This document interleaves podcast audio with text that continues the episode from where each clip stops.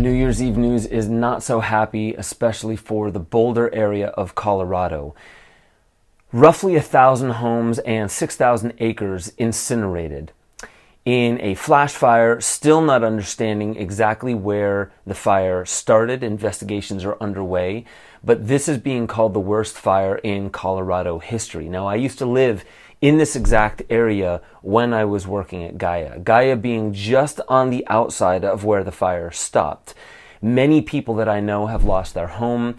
This is quite tragic. Three years ago to the day that this fire was blazing, my twin boys were born in Avista Hospital, which three years afterwards to the day had to be evacuated. With flames moving in around Avista Adventist Hospital, the staff started preparing, evacuating critical patients first and protecting others until they could be moved. We moved everybody horizontally from the from the fire into the building on the far side to keep them safe. Outside, an even bigger concern.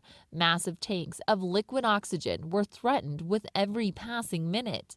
We were within feet of this being an extremely bad situation here at the hospital. The worst avoided thanks again to quick thinking staff.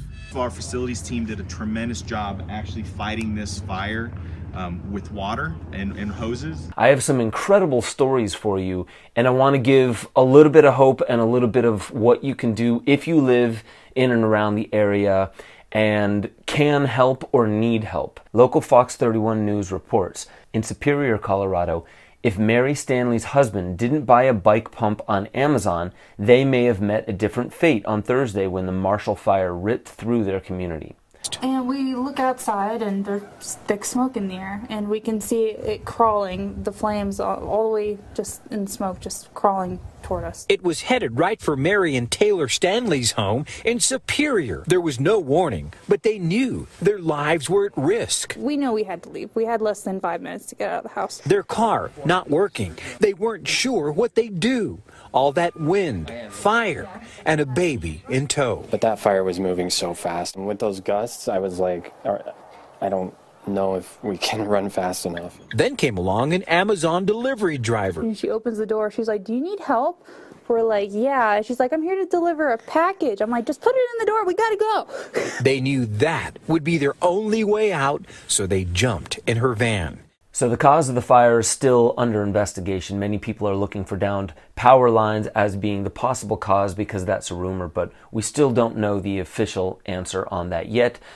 Right afterwards, about 10 inches of snow fell. So now people who have lost their homes trying to get in there to see if anything is worth saving at all, and only certain areas have been opened for people to be able to go into those areas there is so much snow that it's hard to move through it, 7 degree temperatures, 13,000 houses without power, and also some problems with flooding because of frozen um, water lines.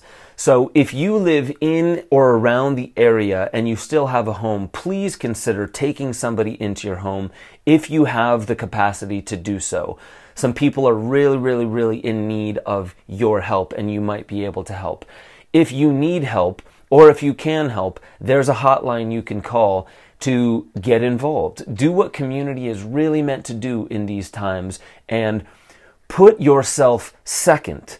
That doesn't mean disadvantage yourself horribly or remove all hope for future ventures. I'm saying understand that some people lost everything. Take them in if you can. If you can, help them in some way. Go around, ask the local community. What can I do to get involved? Make this New Year's tragedy turn into a 2022 divine guardian angel story, if you will.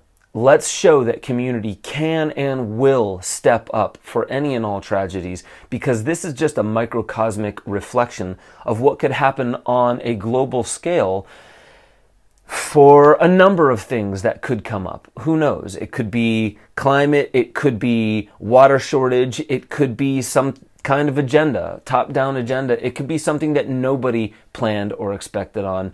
But the bottom line is from the dawn of time, the best thing you can do to help is not just go into prepper mode and gather food, gather resources, get money, diversify your portfolio. It's community.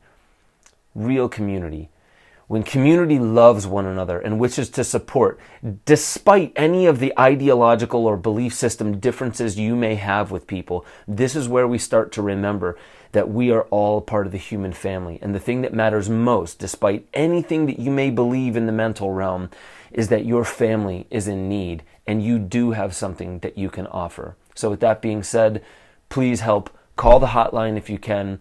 Happy New Year's to everybody. Let's try and make it happy for everybody. I'll see you all next time on Waking Infinity News.